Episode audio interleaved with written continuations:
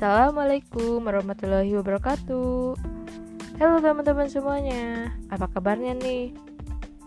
Semoga kabar kalian baik-baik saja ya. Bagaimana nih kuliah online-nya? Apakah udah jenuh, bosan, atau bagaimana? Atau masih tetap semangat? Semoga kuliah online-nya tetap semangat ya. Oke, sebelum ke materinya, saya akan memperkenalkan terlebih dahulu.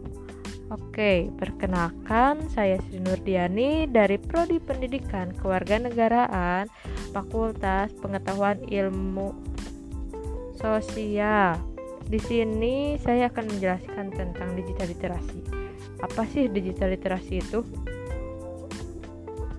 Oke, digital literasi adalah pengetahuan atau kecakapan untuk menggunakan media digital, alat-alat komunikasi, atau jaringan. Nah, digital literasi juga mampu membaca informasi di media digital, tetapi juga kemampuan untuk mencari, mengidentifikasi, mengevaluasi, dan menggunakan informasi yang didapatkan.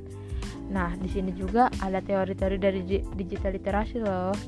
Nah, digital literasi itu yaitu mampu menggunakan teknologi dan informasi dari piranti digital secara efektif dan efisien dalam berbagai konteks menurut Paul Gister. Yang kedua itu ada menurut Esther. Digital literasi seharusnya lebih dari sekedar kemampuan menggunakan berbagai sumber digital sem- secara efektif.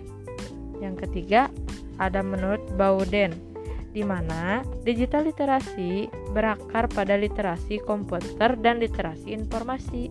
Nah, setelah membicarakan tentang teori-teori digital literasi, di sini juga akan membahas tentang konsep digital literasi, di mana digital literasi menurut Bauden, yang pertama itu kemampuan membaca dan memahami materi informasi yang tidak berurutan dan dinamis. Yang kedua, penggunaan saringan terhadap informasi yang datang. Yang ketiga itu merasa nyaman dan memiliki akses untuk mengkomunikasikan dan mempublikasikan informasi. Nah, setelah membahas tentang teori dan konsep-konsep digital literasi, di sini juga ada permasalahan dari digital literasi itu. Apa sih permasalahan dari digital literasi itu? Nah, di sini ada contoh permasalahan dari digital literasi, di mana Indonesia krisis literasi digital di era revolusi industri empat koma nol, di mana setiap orang kurangnya daya tarik untuk membaca digital literasi. Lalu dampaknya bagaimana sih? Dampak dari permasalahan tersebut, dampaknya kurangnya pengetahuan dan ketinggalan informasi-informasi terkini. Terus apa dong solusinya? Nah, solusinya itu kita sebagai warga negara yang baik harus saling mengingatkan bahwa literasi digital itu sangatlah penting. Kalau kita ketinggalan tentang literasi digital, maka kita tidak tahu apa-apa.